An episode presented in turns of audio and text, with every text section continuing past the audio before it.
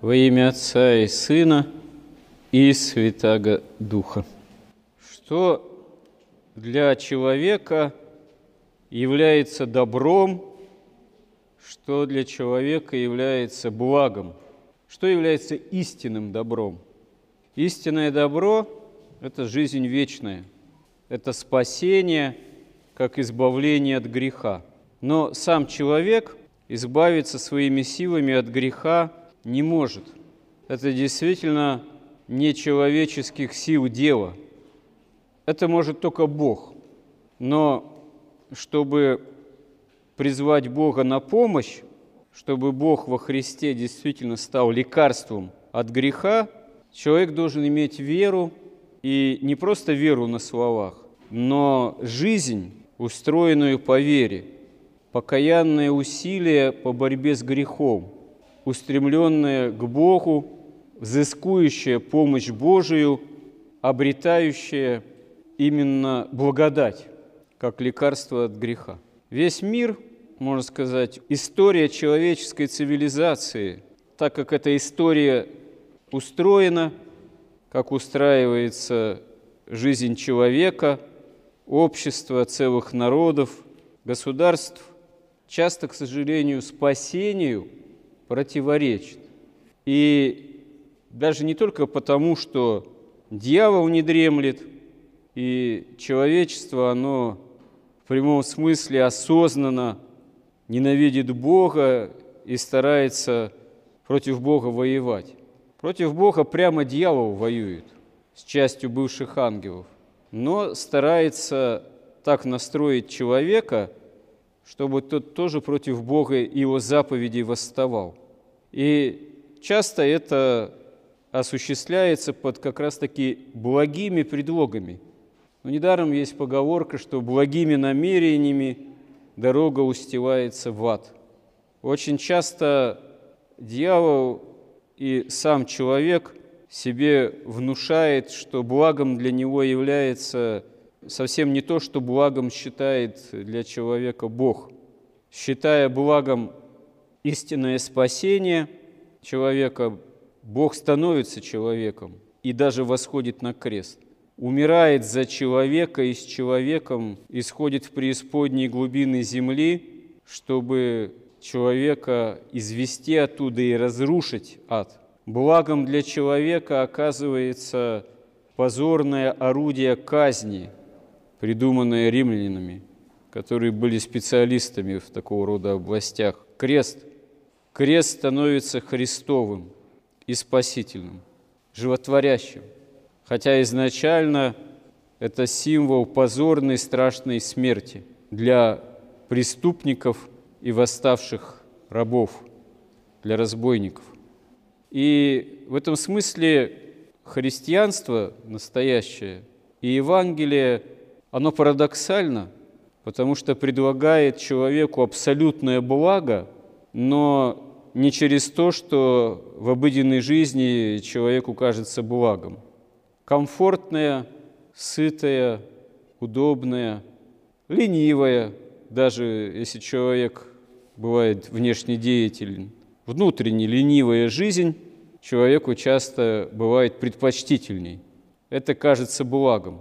Чтобы у меня ничего не болело, во всем был достаток – и меня ничего никто не трогал, не беспокоил, но при этом я не лишался бы всевозможных удовольствий.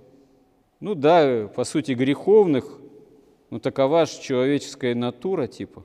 И человек, потворствуя себе, собственной натуре, природе, пораженный грехом, идет, что называется, в разнос, катится в пропасть плывет со всеми по греховному течению в преисподние глубины, и странным и страшным образом это кажется человеку благом, добром, нормальной настоящей жизнью. Хотя это не жизнь, а распад и саморазрушение. По сути, по отношению к Царству Небесному, к жизни вечной. Да и в конечном счете, на самом деле, и к устроению самой земной жизни, потому что и даже земная жизнь-то на этом настоящим образом не строится благим и удобным и комфортным. приходит все равно к распаду, саморазрушению, как современная цивилизация в ее там, каком-нибудь экономическом и финансовом отношении. Если взять примеры из современной жизни, как известно, надували там разные финансовые пузыри, надували, вот, согласно определенной экономической, финансовой, там, либеральной какой политике, это казалось благом. Но это путь в никуда, к распаду и саморазрушению оказывается.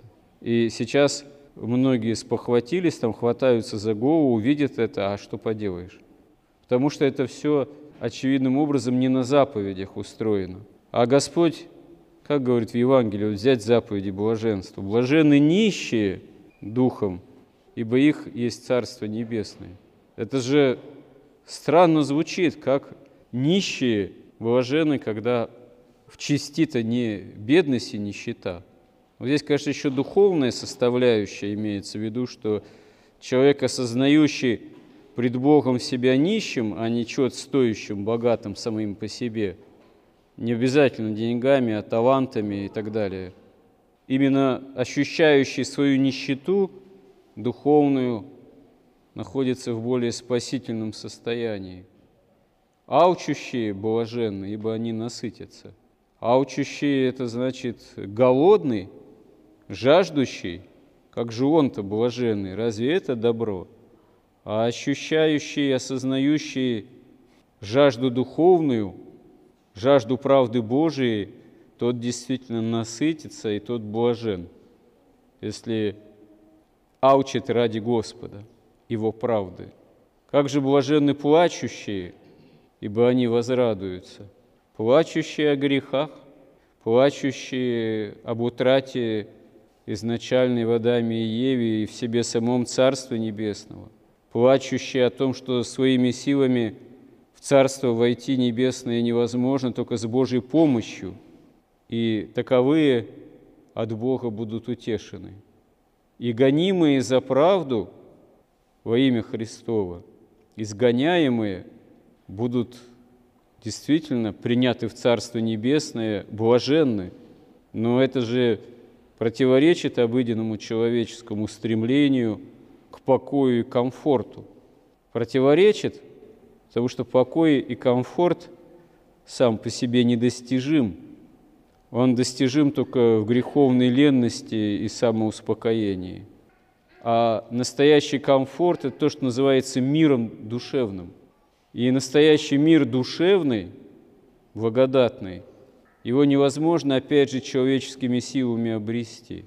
Можно иметь великий достаток, можно иметь великий комфорт, можно массу средств вкладывать в обеспечение собственного здоровья, а внутренне будешь испытывать тяготу, неудовлетворенность, можешь испытывать страдания внутренние.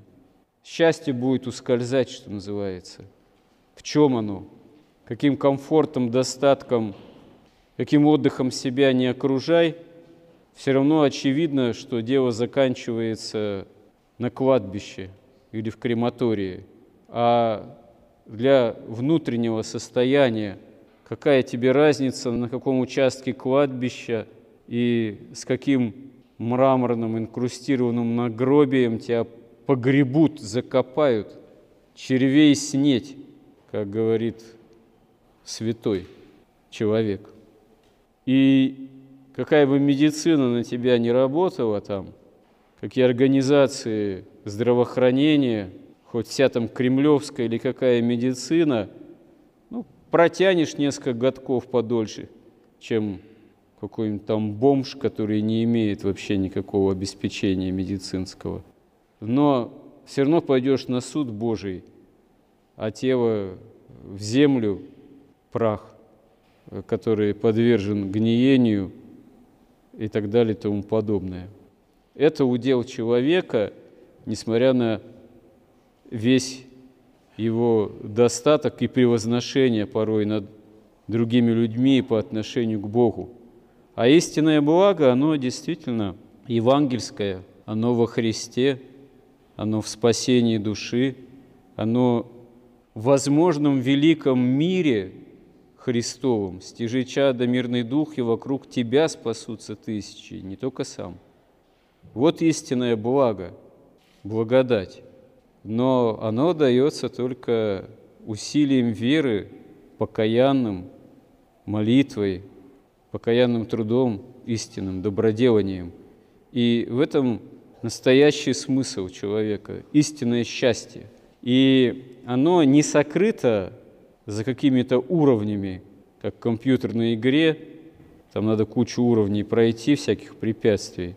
Вот. А если не получается, надо взламывать, используя там определенные ухищрения. Или как э, человек нарушает законы, там, которые эти нарушения под уголовный кодекс там подпадают, ведет преступный образ жизни, хотя иногда грань даже тонкая, что является явным преступлением, что нарушением, потому что закон его так и сяк можно повернуть. Попробуй поживи-ка по законам всем. А цель какая-то? Все равно цель обретения каких-то материальных средств, стяжания комфорта земного, проходящего и опять же тленного. А чтобы обрести благодать, надо не просто стараться не нарушать духовные законы, нравственные. Дело не во внешней праведности, а осознавая собственно недостоинство, что ты своими силами не можешь что-нибудь да не нарушить в плане нравственных требований.